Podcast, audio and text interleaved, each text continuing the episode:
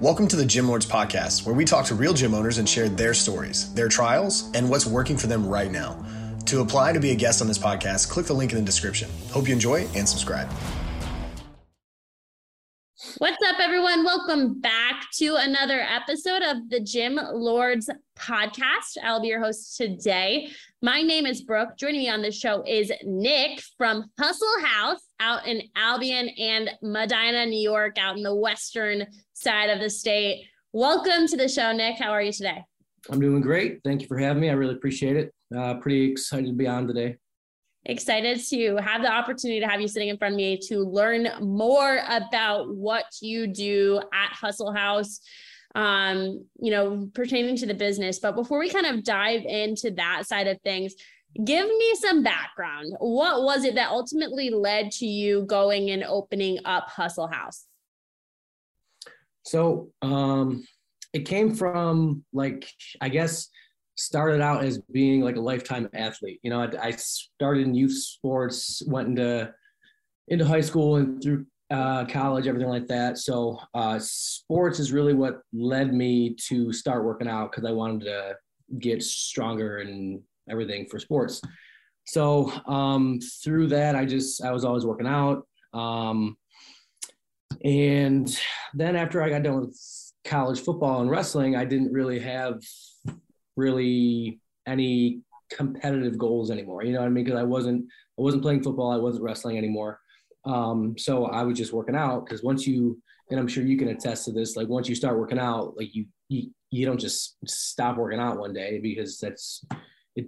Whenever you miss a workout, you don't feel right. So it's kind of just like a lifestyle. So I was still working out. Um, and I had always owned my own business as well. Um, so it was always a dream of mine to own a gym. And um, I just never really had the opportunity. I was never in a right spot uh, because uh, I was either always really busy or really broke or whatever it might be. Um, so then I guess it was it was May of last year. Um, I was just presented with a good opportunity um, right in Albion, and uh, I have a cousin who is into real estate. His name is John. He's actually my partner uh, in the gym as well. And um, I presented him with an opportunity. I said, Hey, I know this guy. He has building for sale. I know that you like to do apartments. Uh, the whole upstairs can be apartments, and there's already an existing gym. Do you want to go into business with me? He's like, Yeah, let's do it. So um, he he bought the building, and then we went in as partners on the gym, and then we kind of gave it like a makeover, and we bought a whole bunch of new equipment, uh, kind of rebranded it, and um, that's how the first one really came about. Sweet. So, mm-hmm. you know, you always kind of had this like competitive nature growing up. Um, and I, what I think is so interesting that like a lot of us who were athletes growing up and like super into that, we like go and become entrepreneurs because we want to mm-hmm. be like our own competition. I feel like it's kind of cool being an entrepreneur because like you're still in competition with yourself to like make more money and help more people every single day. Um, so it's super cool. Tell us about what you do over at Hustle House. Give us your best elevator pitch, paint a picture of your business model for us so we really understand it. So, um, what we do at Hustle House, we so there's not too many 24 7 gyms like around us. Well, there's not really much around us at all anyway, because we're just really small towns. So um, there was only one option for 24 hour gym, and that was in Medina, probably a 15 to 20 minute drive from Albion.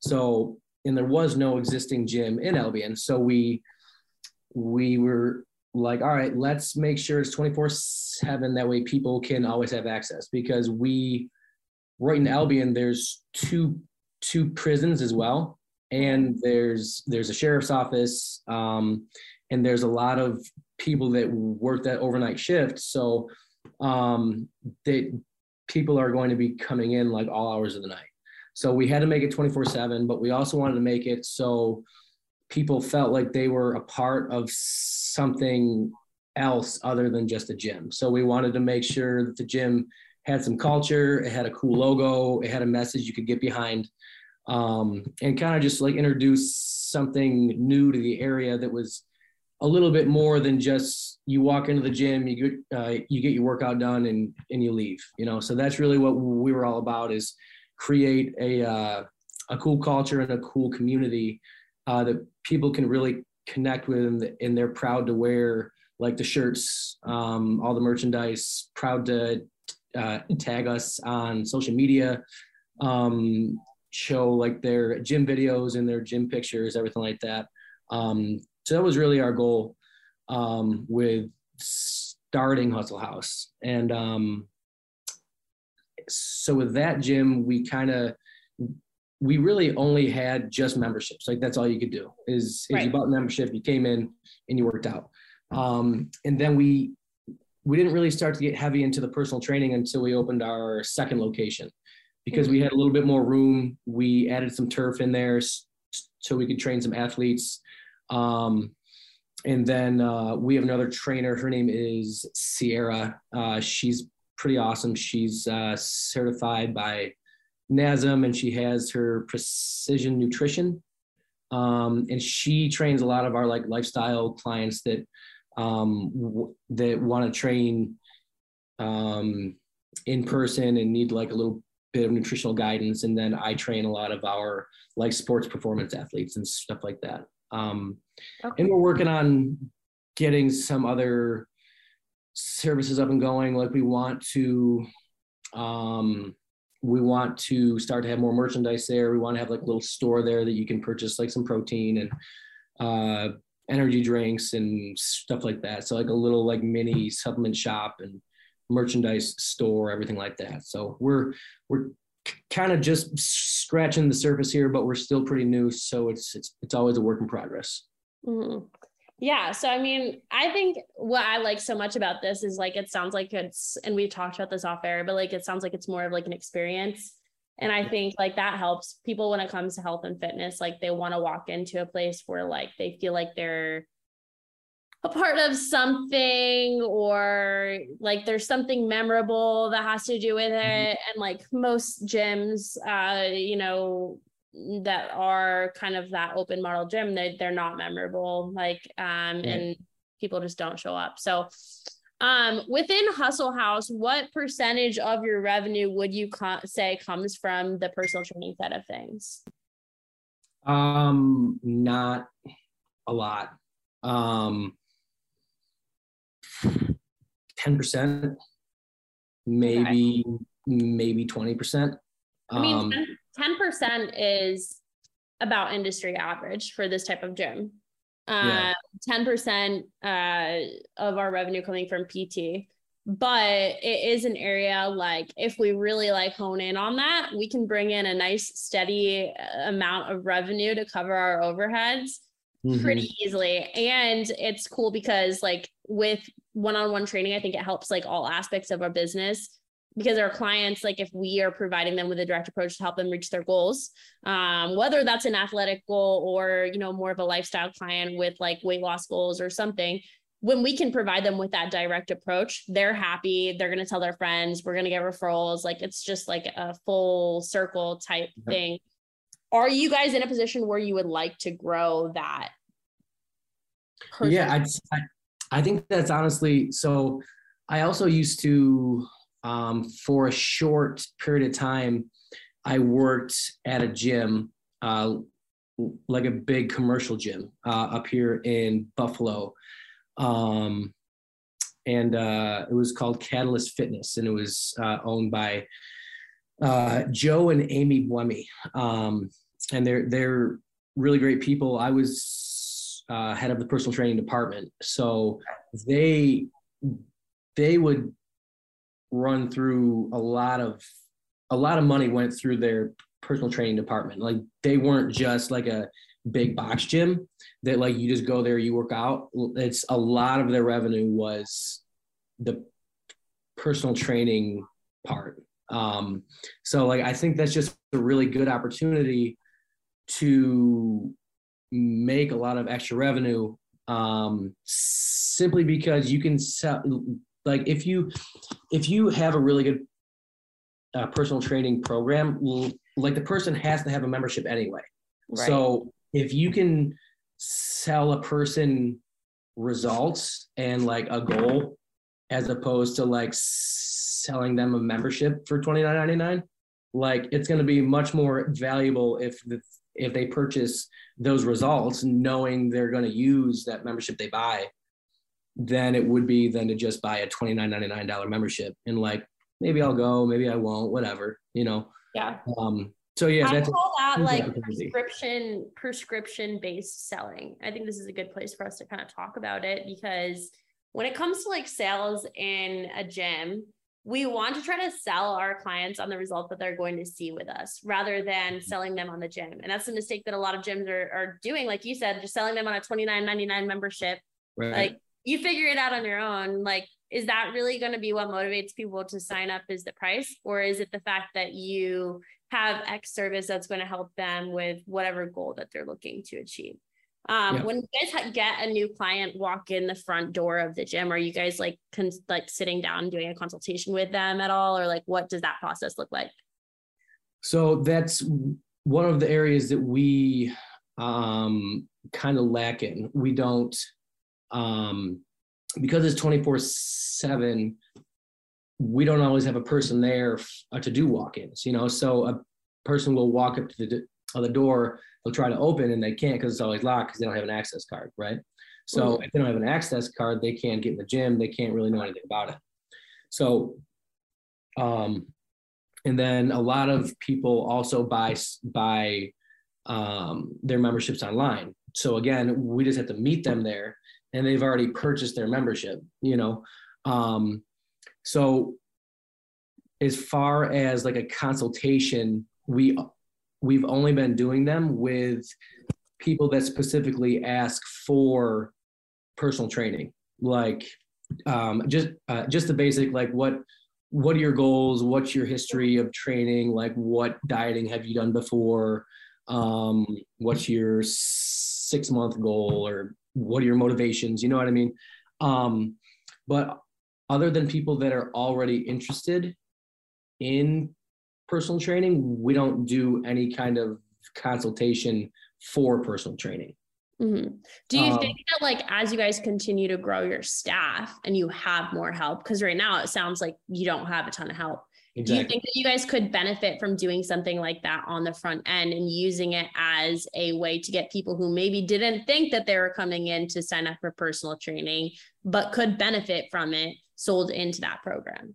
Yeah, absolutely. Um, I was just talking with uh, John, my partner, and I I think that's one of the things that's going to get us to the next level is um, maybe spend that time and that money and put in that extra work right in in the front end. That way, you can get that return in the in the back end. You know, like it it it obviously costs money to have a person sit at the desk for um, six, eight ten twelve hours. And, and then you have to pay them 15, 18 dollars an hour to sit there. And yeah, that that's a lot of, that's a lot of uh, money through the whole week, but how much more revenue is that going to bring you when there's a person there that, that a potential client can interact with and then they can have a consultation with and mm-hmm. then you even if you make one sale or two sales a week, as long as you have the right price point and your offers offering the right amount of, of value, then that can pay your employees check for that whole week, and then you still have money left over to put into the business or the gym. You know. Yeah, um, no, definitely. Like any opportunity that we can take as business owners to sell high ticket, we mm-hmm. we should because people will pay, um, especially when it comes to health and wellness. People will pay for it if they like know it's available. Like a lot of times, you know, gyms like this, we're not really advertising that we do personal training. Like it's just kind of on an as need, as asked basis. So yeah, if it's on the front end, like, hey, here you go, we have this Um, it's a higher ticket, but we're gonna help you reach your goals. People are gonna people are gonna take it. Um, yeah. want to ask you kind of a question here. You know, in terms of members, how many clients do you have at each facility? So members, we have uh, about 320 at our Albion location. Um, when we took it over, there was prop when we took it over a year ago, there was probably 150 members. Um, okay. And we have, um, I, I just did member count like two weeks ago and we were at 320. Um, so that that's pretty good over there. Um, and over there, there there's almost zero uh, personal training revenue over there. Zero. It, it's all it's all like membership uh, income over there. Okay. Um, and then over at the Medina location, we have 89. No, we have 92 members over okay. there. So we're just about 100. Oh, we opened in June. Um, okay. So that's not too bad for I've been open for a couple months only having word of mouth, you know. Um, so that's we're we're hoping to grow that to like by January, we'd love to be at like 150. I think know? that that's definitely doable, or even beyond that, with this style of gym, right? Um, so people can benefit from that. Um, so talk to me about that growth process. Obviously, you'd like to to take on more clients or more members. What are you guys actively doing to find new clients and what do you plan on doing to kind of enhance that? So um, one thing that we want to start to focus on is obviously like some marketing and to get leads. Um, try to convert those leads into members and clients. Um, and how to go up how to go like about that is um, something that we are actively trying to navigate you know um, between posting on social media um, creating content that kind of stuff. Um, but we don't necessarily have any specific framework to follow mm-hmm. we're, we're kind of just going to start to put our name and ourselves out there more and then kind of just hope that people trickle in. Um, and we we need a way to collect so we have emails right? We have a lot of people's emails but the people's emails that we have are already members at our gym. Right. So it doesn't do us any good to email our new offers to our current members because they're members and we already are getting their money mm-hmm. so we need a way to collect emails so that we can uh, utilize systems like MailChimp or something like that, and then do like large email blasts. You know what I mean? Um, and then just try to get your offer out there in front of people's eyes so they can see, oh, there's there's a gym here and they do this and they have this offer. I'm going to go check them out. Mm-hmm. Yeah, no, I mean the the email campaigns they definitely can help if we can get people's emails. Um, but in 2022, the number one way for us to really grow in our business in this industry specifically, probably beyond as well, is through social media, mm-hmm. utilizing Facebook, utilizing Instagram. Um, and you mentioned something that like you don't have a specific framework that you're going to follow. You're just going to kind of see what works.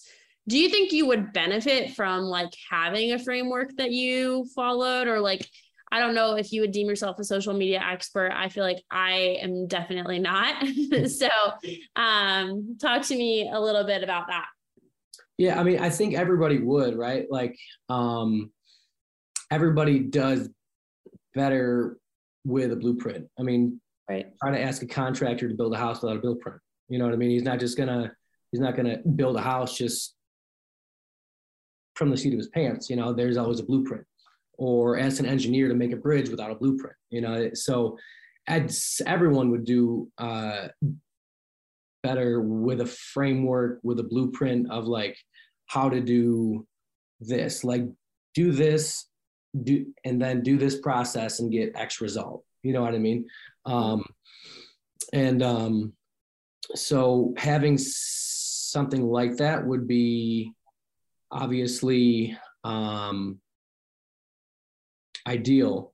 Um, and and if you don't have that, then you hire a person to do that. But can a gym owner always afford to hire like a person to do all that stuff for them? Not not usually, you know, because usually, I, I mean, I, th- I think the average gym owner's income like yearly is like from like 40 to 60,000, you know what I mean? And um nowadays, I mean, that's that's not really that much money, you know what I mean? Um, especially if that's all you're doing. It's just you just have um, the revenue from your your average gym. Um, so I think largely people know the benefits they can get from having something like that, like a plan. Mm-mm. But they're in the mindset of, ah, well, like I could never afford that, so I'm just gonna do what I can do. You know what I mean? Yeah. Um, but yeah, I, I like I think when it comes to finding help, it is something that like as gym owners, it's hard to come to that decision that like, hey, we should probably outsource this because of mm-hmm. the financial side of things. Always. But ideally, like if we're hiring anybody for anything, it should be good enough that we get our return on that investment back. Absolutely. Um, so if we have somebody doing social media and running ads for us and et cetera, as long as we're earning our money back, like mm-hmm. definitely something that we could do. But where a lot of people make the mistake is they just go, they hire like any marketing company that they find. Like maybe there's a marketing company in your town, maybe there's some one of your members' sister has a marketing company. And we have to be really careful with that because marketing and and social media in this industry specifically, our approach has to be a little bit different because people aren't motivated inside to just see a picture of a gym and say, oh, yeah, I'm going to go there. I'm going to go work out. I'm going to become a member. We have to really be smart and think about what we can do to pull them in, what's going to grab their attention, hook them, and drag them into the gym.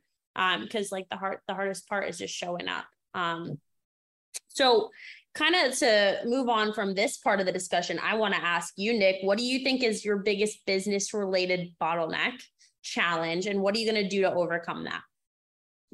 Um, so probably like like we said, it's it's the um, it's probably the like recognition and like the getting people to know that you're there to use your gym. You know what I mean? Um, I I don't think we would have any issue getting members or uh, re- reaching uh, like m- membership number goals or anything like that. Um, if people knew what we had and they knew what our atmosphere was they knew our equipment they knew what we were all about if people knew that it, it would be a no-brainer you know? Um, but it's really the biggest uh, hindrance is really just getting into the into the light and getting people to know you're there and getting people to buy in. Mm-hmm. You know, I, I think that the buy-in is huge. Um, so to get people to see the value of what you have as opposed to like what this gym has or this gym has, it's because I think what a lot of people see as an outsider in looking at gyms, if they're if they're not like gym enthusiasts like you and I probably are, they're just looking at the gym. They say, all right, there's a treadmill. That's cool. Um, there's a bench. That's cool. There's a squat. That's cool. Like what, what's the cheapest? And that's where I'm going, you mm-hmm. know? Um, so it, it's, to answer your question, it's probably just straight up marketing and getting, getting the buy-in from people. Yeah. I mean, I, I definitely think that like out of like 85% of people I talk to, it's like that's the same thing right now. Mm-hmm. Um, it's just like getting out there in the the community and like getting in front of faces and getting that buy-in, right? Like we know that we know that the value is there, but we have to show others that like the value is there and get them to like buy-in. Mm-hmm. Um, so, you know, if you could have a magic wand and all your dreams, all your goals, everything came true, what would that picture look like for you? Uh, the gyms would be full. Um, we would see uh, people walking around Walmart and everywhere else uh, uh, wearing our shirts, our our our hoodies, our merch, um, and uh, we would be expanding um, just a little bit at a time, maybe having three locations, then go to four, then go to five, get the right people in the right places um, to be able to manage gyms, maybe at at at one point or another. Um, as long as we had the right plan, maybe do like a franchise thing, you know, um, because I think that we could easily compete with gyms like um, Anytime and Snap because we we pretty much have the same model as them, um, open twenty four seven, uh, good quality equipment, mm. allow a person a space to go work out um, at at their convenience. You know what I mean? I I think our only difference is that we we invest a little bit more into the atmosphere and the branding. So people want to like rep like rep that gym's merch or be a part of it or whatever you know what i mean um i mean i, I don't really see too many like influencers that are shouting out like anytime fitness, like hitting chest, I'm getting a good pump. You know what I mean? Like nobody really does that. So um it's I mean the franchise thing would be cool. Uh it's it, it's a lofty goal and it's it's in the future, but um, I think where our efforts are now are just on these two gyms and really get them rocking and rolling. And uh, hopefully that magic wand is a reality in the next couple of years, you know? Yeah, no, definitely. I think that there's so much potential to grow what you currently have, like in terms of adding more members, but also like growing within and like mm-hmm. um really like increasing the amount that your members are spending with you by like adding person adding more personal training and things like that. Um, get those like really, really flowing and growing. And then it will be like so realistic to have a third and then maybe you become a franchise. What piece of advice would you give somebody who is like just stepping into gym ownership? Uh, the first piece of advice would be don't open a gym just because you love to work out. Um, because owning a gym, you're going to work out less than you did not owning a gym. And the workouts that you do get in, you're always going to have to do something. Either you're going to have to go like uh, sweep up some dust, or you need to go repair a bench, or you need to go up to the front desk and uh, get a new member their access card, or there's going to be a person in there that doesn't know how to use a machine, and you're going to have to show them, and you can't turn any of that down because it's your responsibility. Everything in that gym is your responsibility, you know. Right. So if right. you're just getting into the gym ownership business because like you love working out, it's not enough, you know, um, because eventually it's going to make you not like working out because it's just going to overwhelm you and you're no longer going to enjoy your time at the gym because when you're there, you're always working as opposed to like just working out as an outlet. You know what I mean? So really, really dive deep and ask yourself like why you want to open a gym and if it's just because you like working out, then don't open a gym because you'll you'll lose your love for working out. Yeah, no, that's a really, really good point. And I think a lot of people like that's why that really is the reason why people start gyms is they want to have a place to work out. They like to work out. So they're like, oh, like, let me just go open my own place. Like my buddies, like their friends, whatever will grow. Like people are just gonna come. Mm-hmm. But it's not smart because this is a full blown business and there is a lot that goes into it, mm. especially mm. if we want to become profitable. Yeah. Um, so thank you for sharing that. I, I really appreciate it. Um, before we kind of close out the episode, I want to give you a chance to shout out the social media for Hustle House. Where can our listeners go to find you online? Yeah, so um, our Instagram is um, it's just it's just Hustle House with no e. It's H U S T L H O U S E, Hustle House. And then um, our second location is Hustle Athletics, all one word. Uh, and Hustle's spelled the same H U S T L, and then athletics.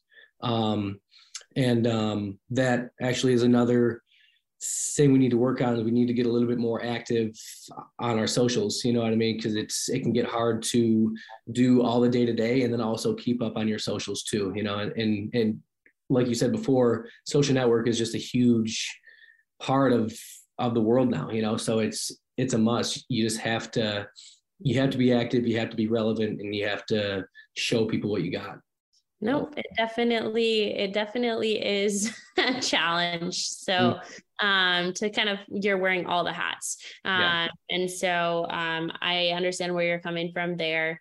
Uh, thank you for being here today, Nick. Seriously, it was awesome learning about Hustle House and like what you guys do. And listeners, thank you for tuning in. Don't forget, if you want to stay notified about future episodes, hit like and subscribe. And if you want to join us for an episode here at the Gym Lords podcast, fill out the link in the description. We will be in touch with you soon. As always, until next time, Gym Lords out. Thank you for listening to this interview, but don't go anywhere. We still have two more incredible interviews coming right up inside this episode. But if you're a gym owner that's looking to get more clients, keep them longer, and make more money, Head to the link in the description of this podcast and schedule a free Leave Your Credit Card at Home consultation with one of our business consultants.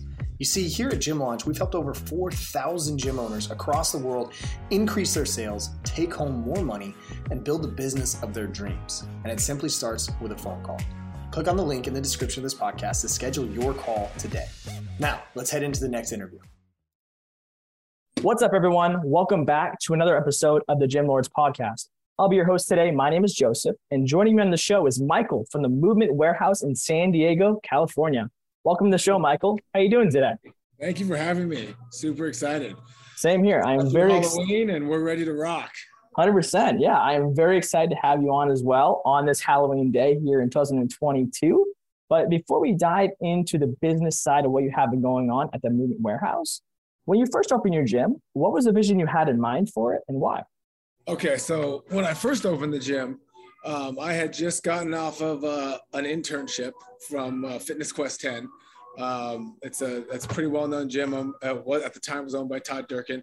Uh, I walked through the doors that first day, and I saw Darren Sproles, Drew Brees, uh, and some other NFL players training with just like regular CEOs, housewives, just regular like regular people.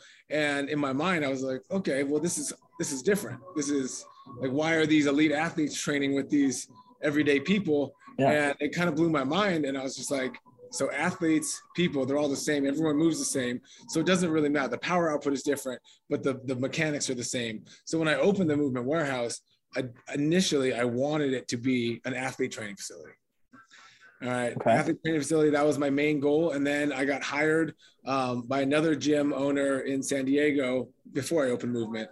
And um, he was training NFL players and NBA players.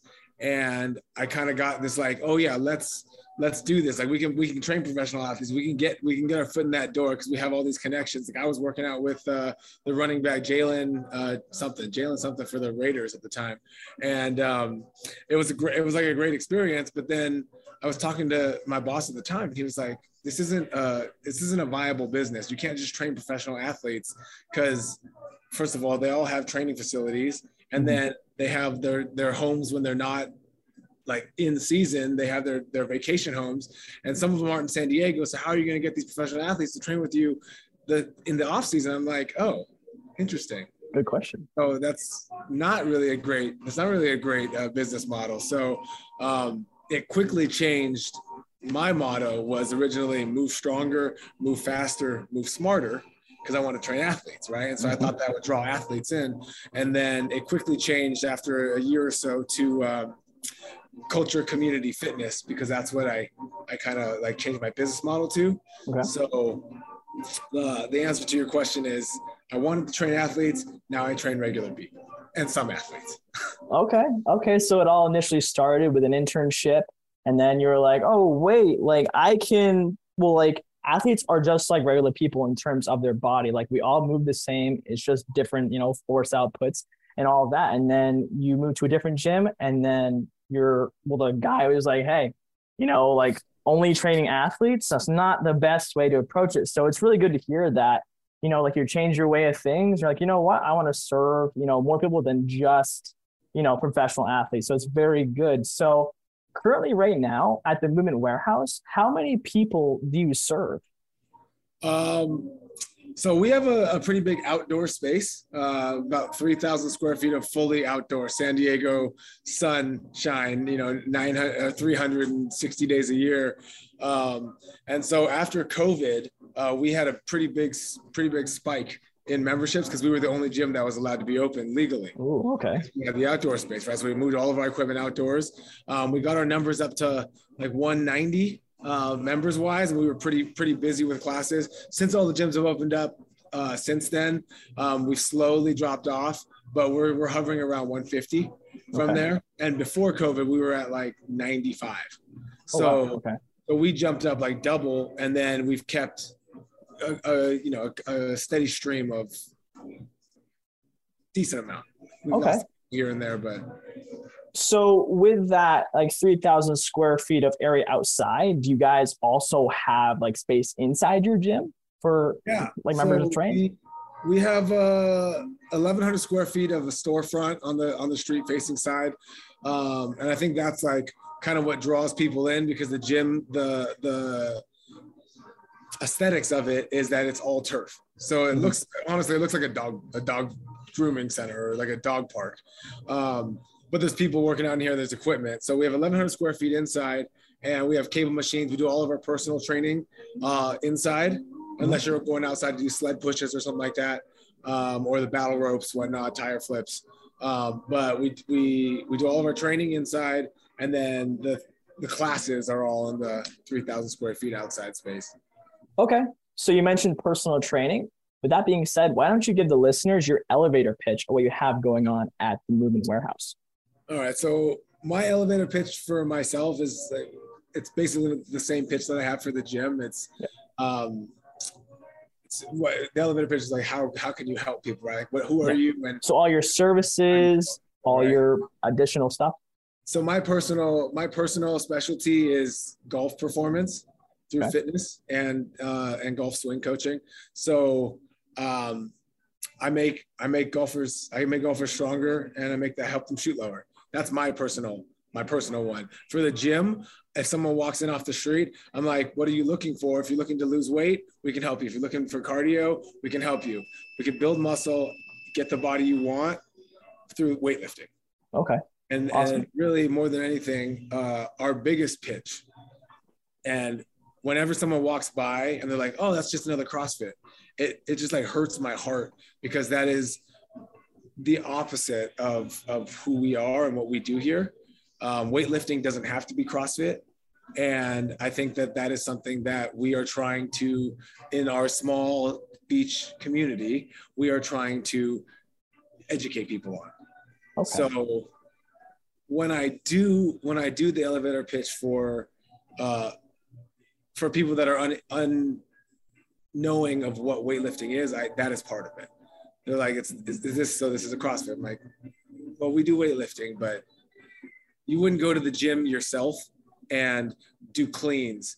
And I mean, yeah. some people might, you know, but like you're not gonna you're not gonna be like, okay, I'll, well, I'm gonna learn how to weightlift, and so like I have to do this whole complex movement where I pull the weight and it's like over my head, and um, that we don't do any of that here. We don't do any Olympic lifts here um, it's just too too high risk, yep. too reward personally. Okay, so it's a good mixture of services there. Uh, so that actually brings me to my first question in terms of marketing. So how do you normally get people into your doors? Uh, we do a lot of well, it's all mostly word of mouth.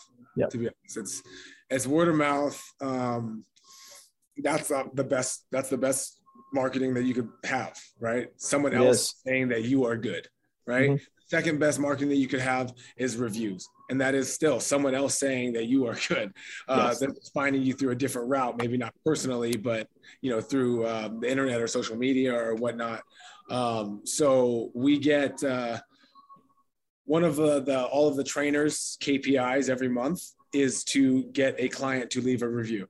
And we don't ask for a five star review. We just ask for honest feedback. Mm-hmm. Right. We ask for honest feedback and then we send them a link and say, please uh, leave us a review. You know, you've, you've been here for a couple months. We, I know you're enjoying your time. Can you just leave us an honest, honest uh, feedback for from your time here? And it just turns out that everyone has left us five star reviews. Yeah. And so we have, I think, over 100 five star reviews on Google. Um, and people find us through that like whenever we ask someone that walks in, how'd you find us? A lot of people are, well, you had you had five star reviews on on Google, and no one, no gym has five star reviews. Mm-hmm. Uh, I mean, some gyms have like pretty good reviews, like four and a half, but we are a solid five. The one one star review that we got, that was my fault. And you know, I, I just I swallowed that pill, and I was just like, mm-hmm. okay. So we have uh, 99 five star reviews and one one star review. And I guess people overlooked that one star review. Yeah. Yeah. Okay. So you mainly, you know, utilize word of mouth and getting your clients to, you know, leave reviews, which is really good. Have you guys used any other, you know, channels of marketing to get people into your doors, like through yeah. social media? Or... We do Instagram um, and Facebook marketing. Okay. Uh, one of my social my social media company. Uh, it's called Social Elixir. They're based out of uh, San Diego. Uh, they used to be members, and then they moved like decently far away, so I can't really fault them for that. Um, but they've been running our social media for a few years now, and I'm super happy with them. Um, but they run all, all of our ads too, and we. Okay, we so you guys use like Facebook advertising, Instagram advertising. Yeah, but that's that's it. We don't really do Google advertising you know, we we have certain promotions that we like we dabble in. Mm-hmm. You know, we did three uh three twenty dollars for a three day pass. A normal drop in is 30 bucks. So yep. like if you can come to one day, it's worth it already. Yep. Um, and right now we're doing a 10 for 10. So 10 day pass for 10 bucks.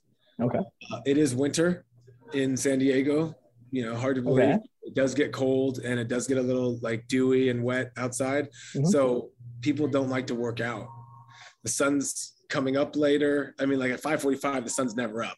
So, and now it's not up and it's wet on the ground. Like, yeah. you really work out outside? So, like most people know, but like a, a lot of our people are, you know, they they understand because we've we we educate them right and like summer bodies are built in the winter, right? Mm-hmm. Like this is when it's this is when it starts. You don't get to start working out in spring and then you're there by summer, right? So yeah an education thing that we do is hey it's like you know you can't stop working out now that it's the holidays 100% right? yeah so. Okay so let's just say you have a person come to your door that interacted with an instagram ad or a facebook ad what does the process look like to you know turn them into a member so generally, if they come through Instagram, like a DM, or uh, they get sent to our website and fill out a form, uh, my manager will um, will will email them, we'll text them. Uh, hopefully, they left their number. That's we see the best uh, results from text message uh, text message marketing, um, just to get them in, see if they have questions, and then we get them in for whatever our promotion is. Mm-hmm. Um, we make sure they don't have any injuries, make sure nothing nothing like that's going on, so they know that we care, right? They know that we we're there to make sure that they don't get hurt, not just to like take their money. Yeah. Right. And then uh, and then when they come in for their first time, we always greet them within the first five seconds. You know, you know when someone's not comfortable, you know, walking in, they're like, yeah, you just tell by their face, yeah. And you know, coming into a gym, they're like, what's going on? Yeah. Where am I going? What am I doing? Where do I put my stuff? You know, and so we go over there and we greet them. We're like, hey, you know, like, is this your first day here? Um, like, welcome to the gym. And then we walk them personally, like, through the workout, like what's going to go, what's going to happen, where the rotations are going to look like. So then they get a little more comfortable with the whole process of just being in the gym. Mm-hmm. And then because we do group workouts, we make sure that we put any new people with someone who is one knowledgeable about fitness, right? Uh, two, we make sure that they put them with someone that is fun, and so they're not just like working out and like not talking to this new person, yeah. right? Because we want them to be able to talk to them, we want to be able to help them, and when we when then we make sure that we touch well every client at least at least twice with their first name, um, every class. and with a new client, we touch them at least once at every station, so they know that they're getting personalized attention every every station.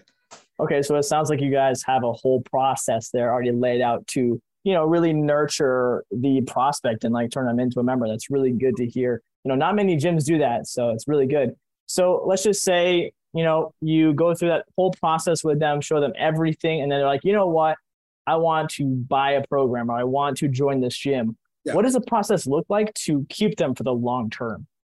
So generally, our our process is we text them at least twice in the first month to make Okay. sure that they're they're coming to their workouts and we use mindbody as a as a crm Mhm. so we can track how many workouts they're actually coming to if it's been like three or four days since they haven't been to a workout you know it, all the there's a lot of metrics and we don't even use it to its fullest capacity but um, it, it is nice that we, we we can do that. We're like, hey, we haven't seen this person in two or three days. All of our trainers are in a group group text message. So we're like, you know, if anyone's not showing up, we're like, hey, where is this person? You know, like Yeah. where is this person been? And then my my manager or myself can reach out to that person and getting them twice a month at least for the first month and then if they stay for two months generally they're in it for a, a while Mhm. until they until they move or move away so a lot of people moved away in in covid like they moved to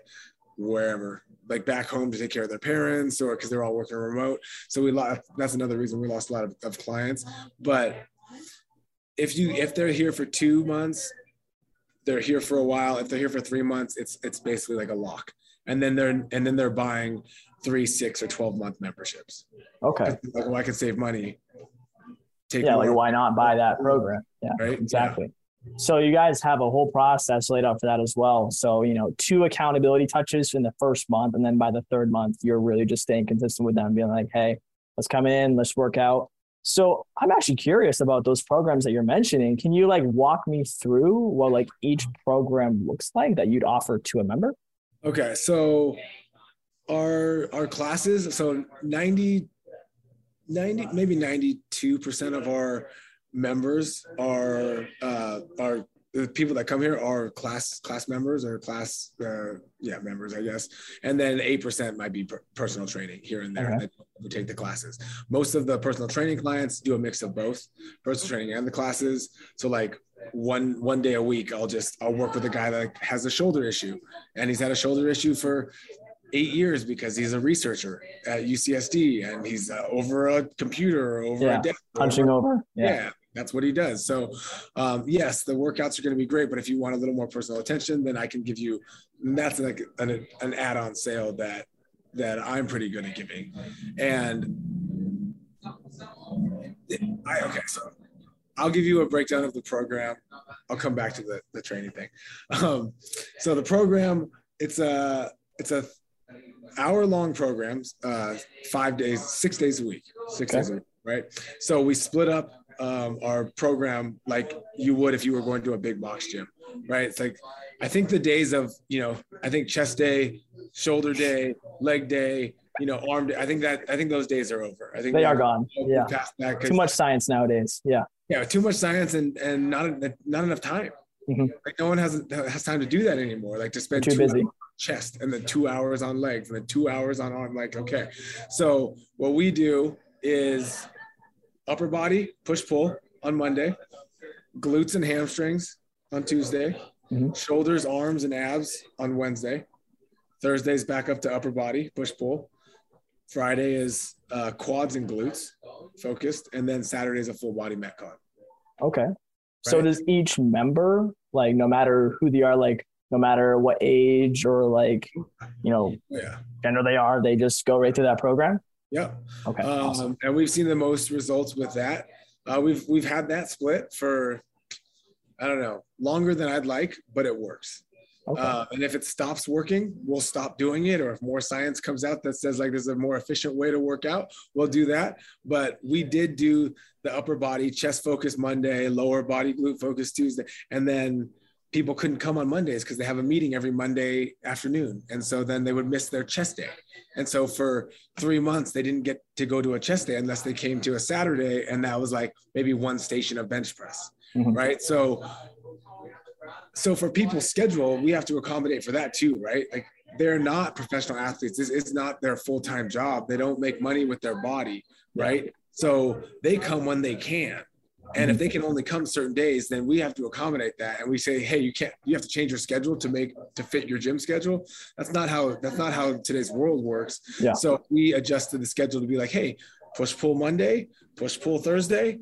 You can hopefully you can make to one of those days because you'll get chest, you'll get back, you'll get arms, you'll get, you know, you'll get the whole upper body one of those days. And still a lot of females uh, are scared of getting bulky. So they don't yeah. want to come to two upper body days, right? But mm-hmm. if you come to a Monday or a Thursday, then you get your one upper body day. If you come to a Tuesday or a Friday, you get two lower body days, and everybody wants to hit legs twice. Yeah, everybody. Right? do that. And even our guys, our guys come to all like two leg days a week. Sometimes some of them come to three. Um, we have a specialty class, small group training on Sundays. Mm-hmm. Uh, that is all all booty focused. The booty class. Okay, the booty class. Sounds interesting. And she used to train under uh, Bret Contreras and at the Glute Lab, which is right down the street from us. Okay. When that opened, I was terrified. Yeah. um, but that's that's uh that's come and gone, and um, and so she learned from him, and so like she's like, oh, I should do a booty class now that the Glute Lab isn't isn't a gym anymore, right? Like, I mean, why not? Yeah, taking clients anymore. So let's uh let's do that. And and now we, you know, some people hit legs three times a week. Okay. And I just rent the space out to her um, on Sundays. Okay. So it sounds like you guys have, you know, quite a customizable approach to each client. And you mentioned um, the trainer there. How many trainers do you have at, you know, the movement? So we have five, uh, six with me. We okay. have six with me. We all do classes, and then we all do personal training. Okay, cool. Um, at certain times. Yeah. Okay, cool. So that actually brings me to my uh, second to last question here, Michael. So, you know, in the fitness and gym world, there are three pillars of business, and we just, you know, mentioned them three. So, the first one being lead generation and acquisition, second being retention. So, you know, in, like keeping them for the long term. The third being ascension. So, having your clients spend more money with you. Out yeah. of those three, where do you think you can improve the most on and why? Out of those three, I think we could do a better job with um, lead generation. Okay. We could we could do more reach outs. We could do better follow ups. We could do you know follow ups to people that we haven't heard from in a while. Like we could do win backs and stuff like that. So like getting them back after they've left. Yep. Um, yeah, there's a lot of there's a lot of things we could do on that side. I think we do a pretty good job once they get in here and they experience it. I think they they they're like, wow, this is a different workout. Like yeah. I've done it's not cardio based like an Orange Theory or an F45. It's not CrossFit. So the you know there's there's two things that it's not. Um, and, and and what it is is something different. And so because this is a business podcast, um, I can I can say this wholeheartedly we do not have the most efficient business model. Okay. We do not. Um, we have a lot of barbell work. It takes up a lot of room, right? It just, it's, it, it, we need, we don't need all the space that we have, but we need a lot of space to do what we do. And, um, I know that there's a lot of business books that say, hey, minimize the space. Don't do jump roping because jump roping takes up five feet of space, right? Like, yeah. you know, don't do that. Just do crunches or do butter, mm-hmm. you know, do bicycle abs or whatever it is. Um, cause it, you, you can, you know, fit on a yoga mat, right? Yeah, so, yeah like condense it all together. Yeah. yeah. And so, so that being said, um, we max our, our classes at 18 people. Okay. hour, right? So a lot of gyms, I know the F45 crams in 40 a lot. Like, thousand square feet, you know, and they're just yeah. like, like I don't, I've never taken a class, so I can't, I can't speak from experience, but uh, all of three of my trainers have worked at F45s and now work here because they get to write their own workouts. They get, you know, they get to, they get to coach. It's, it's not just cheerleading and rah, rah, rahing. It's, hey, like you're they can actually do their job. Exactly. Yeah. We all got into this to help people, not to make money, not just to like yell at people and and get them excited. We like, okay, we we studied the body so that we could figure out how to get someone the best you know out of pain get them stronger get them looking better get them more self-confident yeah. get the you know all of these different things and um i'm on a tangent now but um but i i do think that there is something about using your brain and the and the certification that you have to write your own workouts because a, a, different trainer writes every workout every yeah, every okay. so i mean they send they we all share it and we all give critiques on it but you get to write your own lower body workout upper body workout shoulder workout you know and it's like mm-hmm. okay how can i push these people to give them a good experience? And i think that's all what we all got into it for right? Yeah exactly. I mean we all started in the fitness space but eventually we're like you know what I really want to start a business here, you know, because we can help people and get paid to do it. So why not? Right. Yeah. So it sounds like at your gym, like you're very, what's the word? Very um, open to letting your trainers like build out their own programs, really just to customize it to like the groups and let each tra- like trainer have fun with it, which is actually really good. Uh, not a lot of gyms do that. So good job, Michael. Um, Uh, last question for you here, Michael. You know, can you just paint a picture for me and also the listeners of what your short term and long term goals are for the Movement Warehouse? So I am currently, um, I'm going to have a baby in February, first one. So congratulations! Uh, excited about that. Thank you very much. Um, that is that is terrifying and exciting for me. Uh-huh. So and I'm also in the process of looking for a house for my my family. Uh, San Diego, the market's pretty crazy. So yeah, million dollars for like 500 square feet. Yeah, yeah. um, so we're we're we're looking. Um, that has put a small damper. We were looking for a, a second gym uh, mm-hmm. in, a, in a different part of in different part of town up until when I found out she was pregnant. Yep. Um, and that has like kind of kind of changed things around and kind of slowed things down. Um, so to be honest, I my long term goal is to open four of these, uh, mm-hmm. four, four movement warehouses, but we're talking ten year plan, right? We're talking we're talking ten years down the road. Yeah. Um, I want to get through this first uh, life change. Uh, make sure that we can handle that well, and then and then we'll go from there. Um, but since we were already looking for a second one, once I'm ready, which was six months ago, now is probably six months from now. Up in the air. Yeah. Yeah. A little up in the air. But um but but definitely like it's the future, right? I want to open more of these. I want to help different communities.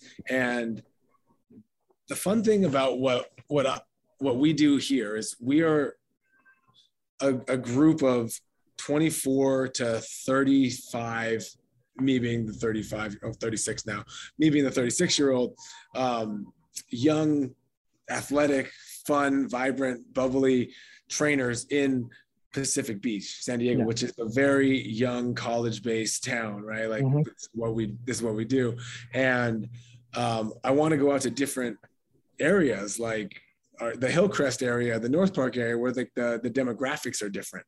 Mm-hmm. The people are a little older. The people are uh, maybe they, they, just have different mindsets. And I want to see, like, I also want to go to Scottsdale. I, I've, I have some friends in Scottsdale, Arizona, mm-hmm. and uh, I think that we could do a very good job out there. But I want to I want to see if this business model will work if I hire different kind of trainers at different places, um, because I think that this is something that most people haven't experienced. And and even today, most people come here, they're like, wow, like that was a great workout. That was super fun. I usually don't have fun when I go to the gym. It's a chore. Yeah. And and I think that we can help different different demographics, different age ranges, different socioeconomic group. You know, like we can do that at different places. Um, so that's like what I'm looking at long term. Yeah. If you if you want to think about it like that. Mm-hmm. Uh, shorter long term is like I mentioned, my specialty is in golf, uh, golf fitness, right? Yeah. It's golf fitness specialist. Um, and I got it through Titleist. And I want to open up uh, a movement golf performance studio where I'm right currently I'm I'm shadowing a golf professional and he's teaching me how he looks at lessons, how he looks at swings and makes people better and adjusts them without changing their full swing. Uh, I'm not sure how into golf you are, but um, I played it once. It's hot. It's hot. it's, it's hot and it's mm-hmm. it's nine 12 months a year right? You can golf 12 yeah. months a year in san diego. There's no golf season.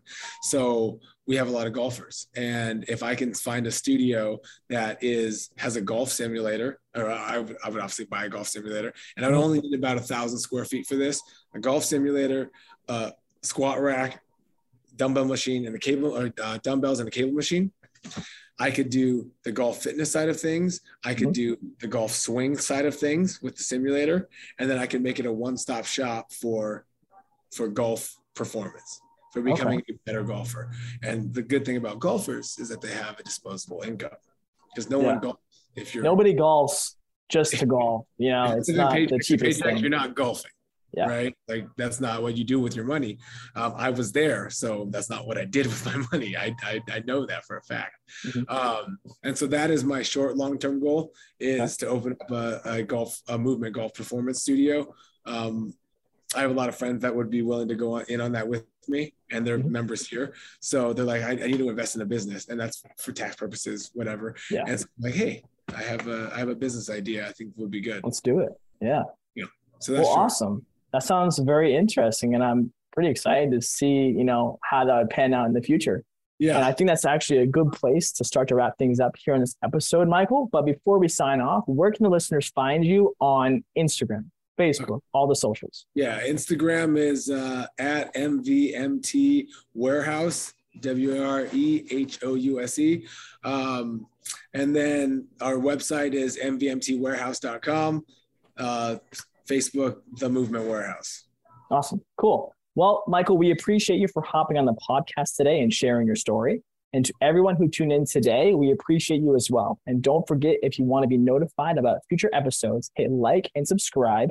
And if you're interested in joining us to talk about your gym, click the link in the description, fill it out, and our team will be in touch with you very, very soon. And as always, until next time, Gym Lords out. Thank you for listening to the podcast so far. Don't go anywhere. We still have another episode coming right up, right after this word from one of our sponsors. The Gym Lords podcast is sponsored by Prestige Labs. Prestige Labs is the first and only nutritional supplements company built by gym owners for gym owners. Prestige Labs solves the problem that all gyms have experienced the broken inventory model, low commissions, and even lower quality products. Prestige Labs provides 100% drop shipping, zero inventory, PhD formulated high quality supplements for you and your clients. The goal is simple cover 100% of your rent while never sacrificing your integrity. To learn more, or to become an affiliate of Prestige Labs for free, apply at affiliate.prestigelabs.com. That's affiliate.prestigelabs.com. Double your client results, double your income. You can head to affiliate.prestigelabs.com to become an affiliate for free. Now stick around for the rest of this episode. Use coupon code GYMLORDS on prestigelabs.com for 20% off all future supplement orders. What's going on, everyone? Welcome back to another episode of the Gym Lords podcast. I will be your host today. My name is Joe Fitzgerald. Joining us is Mr. Jarrod Tillinghast of Legendary Boxing, coming to you from North Providence, Rhode Island. Jarrod, what's going on, sir? How are we today? Joe, I'm good. Thank you for having me. I'm excited to have you here. I always enjoy picking the brain of boxing specific type gyms because there's a lot of layers to this. For the people who aren't familiar with with you, Jarrod, or with the brand Legendary Boxing, give us a quick description. When you tell people what Legendary Boxing is, how do you describe this business? Um, I the truth, I honestly describe my my gym as a place that you get love. Cause over here it's like a family. You you know, everybody I have good hearts and good people and and you know, everybody's intention is to help the next person here. So a lot of times people are a little intimidated to come in a boxing gym in the beginning. Yeah, for sure. You know, they hear boxing and no matter who you talk to, the first thing people think is getting punched in the nose. Everybody talks about boxing. Well, I don't want to get hit in the nose. And, you know, just because you're boxing doesn't mean you ever have to take a punch. Yeah. You know, they, I think that's could- really the the hurdle for a lot of people because it's it's an a- an absolutely great avenue for health and fitness and, and mental Mhm. awareness and all of these things. But I think just the the fear keeps people away a lot more often than not. Is that right? Well, you know about fear. Look what they just did to us in the pandemic. They scared the world. And how do you control people Sure. through fear? Through fear. So yeah, fear of of the unknown is Yeah. is um you know And so you guys lean into that and and welcome people who don't necessarily have a boxing background. That's kind of where our our bones are made. Take us back uh, a little bit in time to when and, and how this whole thing got started. What was going on for you? What inspired opening up a boxing gym? Did we have an idea of, of what it was going to look like today all of those years ago? um it was it was so random this this place happened like i'm a boxer and i and i and i fought at a, at a high level and and i was good at what i did but boxing isn't even who i am it's just a piece of what i did or what i've or what i do and i was driving down the street in North Providence. I had just gone through a tough divorce. And I was like, I was hitting it, I was hitting it hard emotionally and, and mentally. And I drove by this building on Smith Street and the, you know, the, they had the newspaper for rent sign on the uh, door. And I was in a tough spot. But I wanted to fight. I needed to get in the gym to so I I need I was looking for a spot that I just wanted to throw lipstick on a pig and get in the gym and put a ring in there and use it as like a, a, a spot where me and my friends would go and and box. I didn't want to do anything with a gym. I didn't it, didn't have no intention of it. Yep. I stopped and I got the number on the window and I called the landlord and I met him there the next night at the gym to look at it. And I walked in and there was already a fitness factory beforehand. So there was like one heavy bag still hanging up, and there was a couple of things that were, were still around. But I left that night with the key to the building and no money, no nothing. And I didn't, I, Humble didn't- beginnings. humble beginnings. I was rock bottom, but I had a key to a building. And I said, all right, this is perfect. You know, we get a ch- we get a place to kill each other, and I loved it. So I came here, and then a friend of mine came here, and next thing you know, word starts traveling, and then somebody calls me up, and they want to be my partner, and now we partner up, and now my friends came in and painted these walls and the walls and the ceiling and i was like whoa this looks really good. So we just started we just kept going and going and then i started grabbing sponsors uh, you know and some good friends that they were starting to give me sponsor money and we were putting their their portraits on the wall and paintings and so i got a bunch of sponsor money and we started building and and it started becoming more beautiful as my vision was in my head, I, you know, everything in this gym is specifically put there for me. And we just kept running with it. And it became so beautiful that I said, you know, I'm not going to box in here with, with, with my friends. Look, look at this place. So I, I said, let's open a gym to the public. And here we are. Yeah.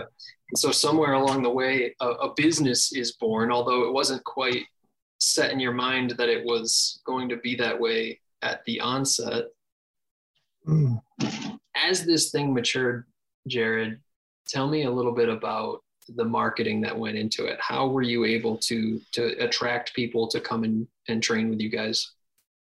I think a lot of the marketing in Rhode Island, Rhode Island's so small that everybody knows everybody you can't, you know, and I was a boxer and then my family history. And so my name was already there in Rhode Island in that sense. And I was already known as a good boxer. And so I think all that stuff helped my marketing more so than would if I was in New York. Because in New York, like if I was out there, it'd be a different market for me because I don't, nobody would know me out there. And it would have to be like from the bottom, I would stop. Sure. Over, over here, because of my credentials over here, I already had the name and then people already been asking and they started Yep. taking, you know, I started getting a lot of business right away. You know, Okay. I was I was I was fortunate, and the marketing was all through social media, Facebook, Instagram. Um, I, I wasn't on TikTok back then, but you know, it was mostly Facebook. I did a lot of my marketing, and I I had like four pages, and I got like five thousand friends on each page. So I was just really marketing and letting people know that I was here. Yeah, I think it's it's a common that I hear that, and it's sort of the marketing difference between small town or or bigger city. Of course, the tactics and strategy is going to change a little bit. We have to keep in mind the marketplace that we're in.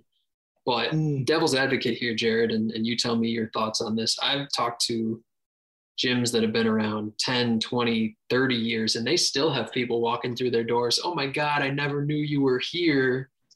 Do you guys find that that's the case for you?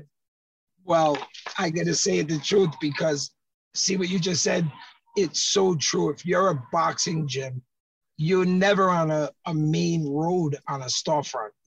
It, you know, you're not going to go down the main road where there's a lot of restaurants and see a boxing gym on that on that on that main road. The boxing gym's probably on that main road in the back parking lot upstairs in a in a you know fourth floor with three windows you know so you don't you don't really know where the boxing gyms are i'm right here this is mine Yeah.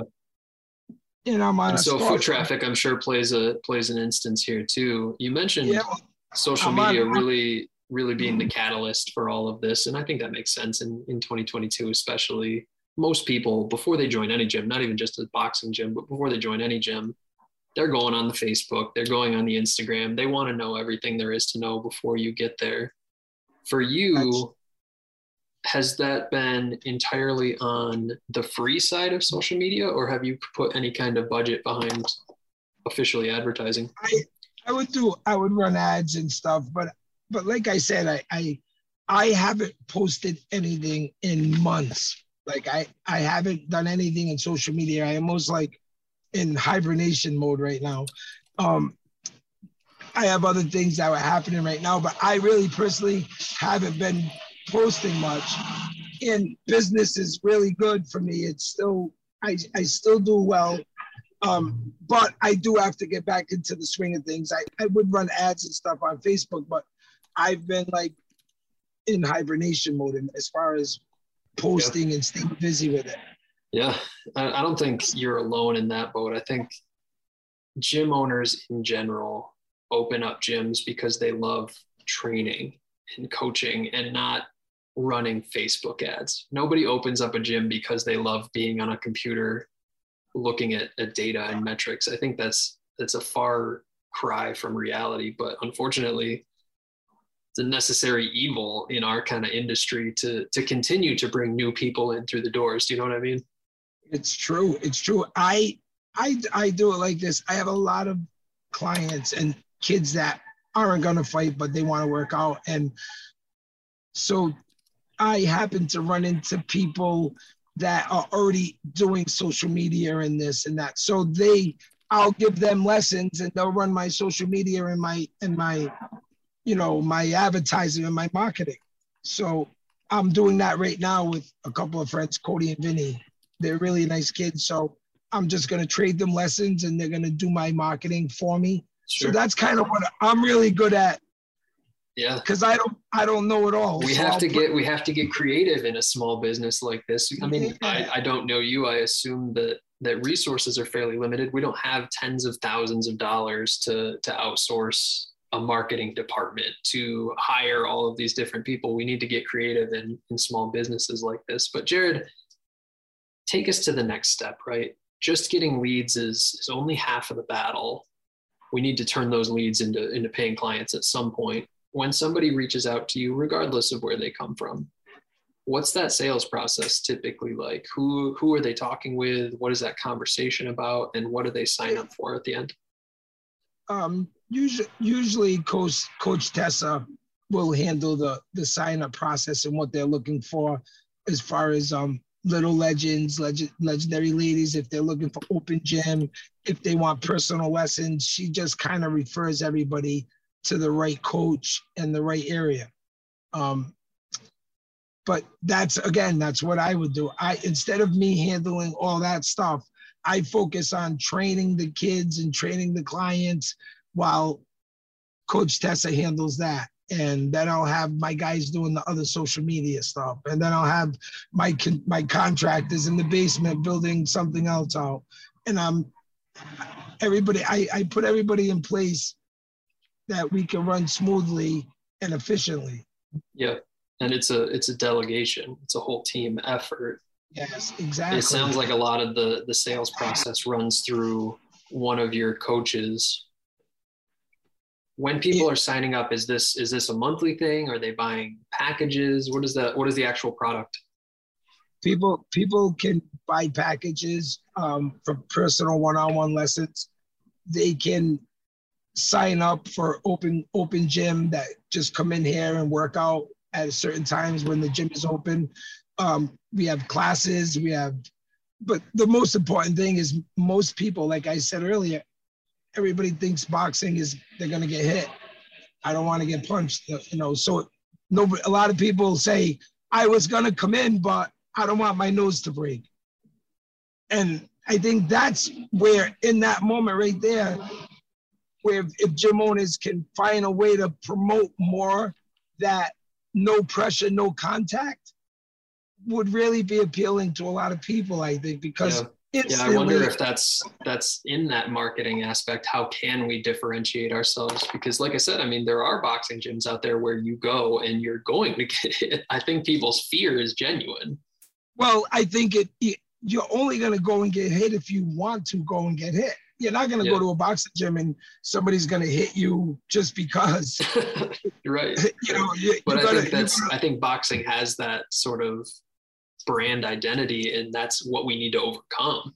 And that's why the we have to find a way to just say no pressure no contact. Like you don't have to get punched in your face to come learn how to fight. Right right right you know right. and, and I, that fear alone I, I would guarantee five out of ten people it prevents them from coming through our door. Yep.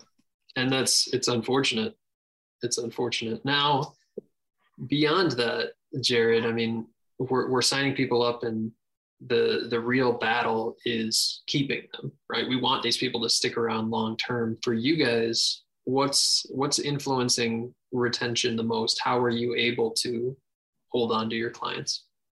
I think i think good service always always quality service that they feel that they're gaining something from.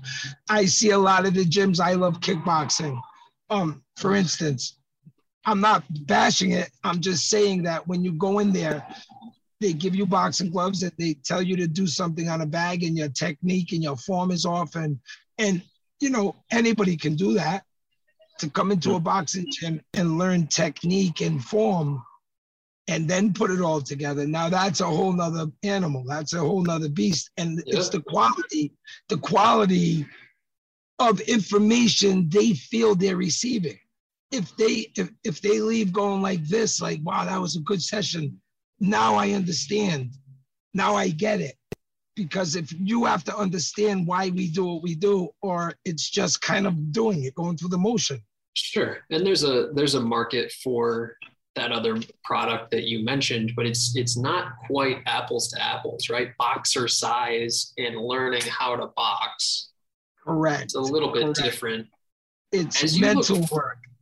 Yeah, no, 100%. As you visualize this into the future, Jarrod, we've been doing this for a couple of years and, and a couple of those were pandemic years so we'll write those off but what do you see as the the future of this where do you think this is going to be in a handful of years from now Hmm, that's a good question. I I I really in my life I've never been one that looks that far ahead. I just kind of like where I want to be in a month. What do I want to accomplish? Like I go like that. So I go short term what's what's next month look like I, I I go I like oh I, my plan is I'm just gonna keep keep rolling. I have a lot of um so I do a lot of cases through DCYF. Okay. There's family court, family court judges that appoint their kids through DCYF, and DCYF and I have a good relationship. And because I've been taking a lot of their kids that are at risk. So they bring their kids over here at risk kids. And this program that I'm doing with the, with the state to save kids emotionally because these kids that are coming in here that they're sending me, they're just emotionally broken. And that triggers all other things in their life and that triggers bad choices. So we've been really putting our foot forward with saving kids and, and really making sure that I make a difference in in these kids' lives that these programs are running. And now it's expanding and we're getting into the schools now. So I see my future in servicing this type of crowd. And this is like, I, I feel like this is gonna start steamrolling. I have a couple of we have a couple of family court judges that have been here that have seen what we do that really like our system. So I I you know it's what I do, it's what I like to do is help people. So it's that's a, the area it's a theme that I hear a lot, and I think fitness is unique in its desire to give back. I see it far more than any other industry where we find these charitable ventures tied into to gyms and whatever capacity that is. And I I always think about getting into charity or, or whatever things like this how much we can help people is is really tied to the resources that we have and a lot of the time that's financial it's unfortunate the, the gyms that make the most money have the most resources to be able to give back to this and so it's almost a, a responsibility to be profitable so that you can help the next person in line do you know what i mean Exactly. Exactly. Wait, I almost give stuff away to a fault. Well i see i see gyms all the time that that aren't making that much money and they're trying to help the next person but you got to help yourself before Well, before that you know, I, you know, I know I can keep the lights on for them and we keep going. And, and I Mhm. know as long as I'm serving and doing the right thing by people, things are going to break and things will start happening. I'm, I'm that part of it. I know that I would never say no to somebody that didn't have it or didn't have the means for it. I'm, that's not my, I, I don't know how to do that. So I, I take people, even if they, even if they don't have anything, I still don't say no. You know. Yeah, it's a it's always a good conversation. And Jarrod, we're running a bit shy on time here, but I wish we had more time because I feel like we barely skimmed the surface of of what Yeah. it is that you guys do at Legendary. But before we get out of here, why don't you tell people where they could learn a little bit more about this? What's the best website? What's the best social media? Where can people go? We have um legendary boxing RI.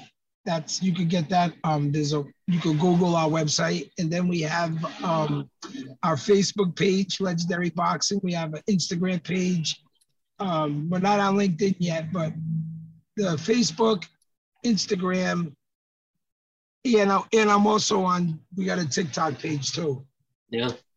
Legendary Connect with- Boxing connect with Jarrod and the legendary team on one or more of those platforms. Jarrod, this has been awesome, man. I really appreciate your your willingness to share some insight and in Yeah, what you do from a business standpoint on both sides, what's going well and, and where are we still looking to improve. So I appreciate your time, my man. I'm excited to see what the future holds because it sounds like you're not done. It sounds like we still have some cards to play. So We're just starting.